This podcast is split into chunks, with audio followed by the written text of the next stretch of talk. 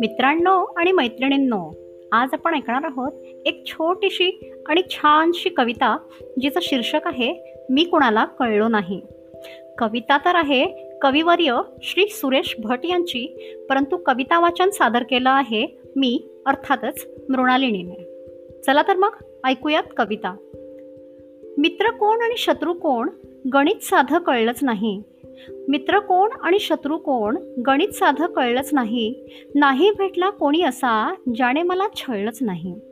सुगंध सारा वाटीत गेलो मी कधीच दरवळलो नाही.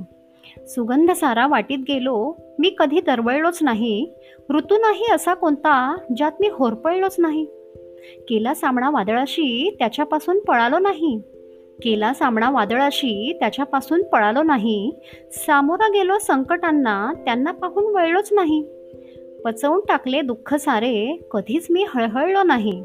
पचवून टाकले दुःख सारे कधीच मी हळहळलो नाही. आले जीवनी सुख जरी कधीच मी हुरळलो नाही. कधी ना सोडली कास सत्याची खोट्यात कधीच मळलो नाही.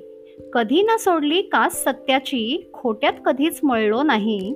रुसून राहिले माझ्या अगदी जवळचेच पण मी कुणाला कळलोच नाही.